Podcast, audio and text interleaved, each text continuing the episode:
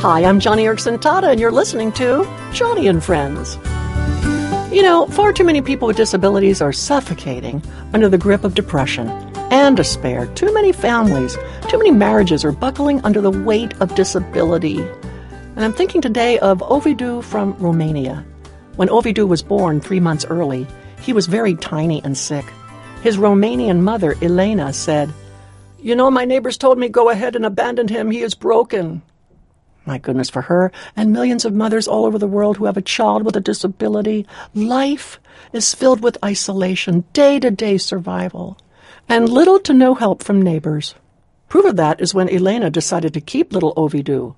Her neighbors? They turned their backs on her and her son. Elena, being very poor and not having access to much medical help for her disabled child, worried and wondered what might happen to him when she got too old to care for him. But Elena would not give up on her son in spite of what others told her. She began reading the Bible, a few verses each day, and learned about Jesus Christ. Oh my goodness, was he good news! Then she heard about a Wheels for the World outreach taking place in a nearby town. Could it? Would it be possible for Ovidiu to receive a, oh my goodness, a wheelchair? She had no assurance, but Elena had hope. And so she and Ovidiu made the journey on foot, she carrying him all the way in her arms. When this mother and disabled son arrived at our wheelchair distribution, tired and weary, Elena paused at the door, astounded at what she saw. Tears rolled down her cheeks as she was welcomed by our wheels team. She told us, I have not been able to stop crying since I came into this room because I see all around me God's love is real.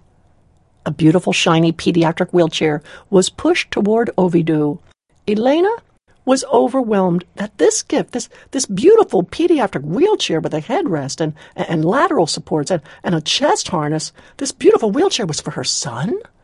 Elena wiped her eyes and said, Oh, I never dared to hope for a wheelchair, but you have given a beautiful one to us today. I've been carrying Ovidiu in my arms, but it is so very hard, she whispered. Now, Ovidiu won't have to spend his days inside their house. His future is bright. The wheelchair will enable him to go to school, attend a local church, and enjoy simple pleasures like, well, sitting at a table to share a meal with his mother. After we fit Ovidiu to his new little wheelchair, we shared the gospel and introduced Elena to a local pastor who invited her and her son to come to their Romanian church. The pastor opened the Romanian Bible and showed her Jeremiah chapter 31, where God says, I will give them comfort and joy instead of sorrow, and my people will be filled with my bounty.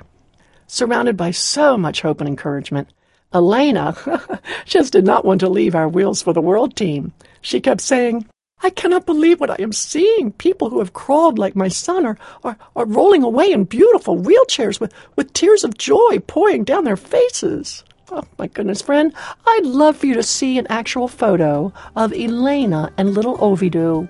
You just gotta see their smiles, see their change of heart, and see hope come alive in their eyes. So, Rejoice with me over God's provision and visit my radio page at joniandfriends.org and see how the love of Christ touched Elena and her disabled son.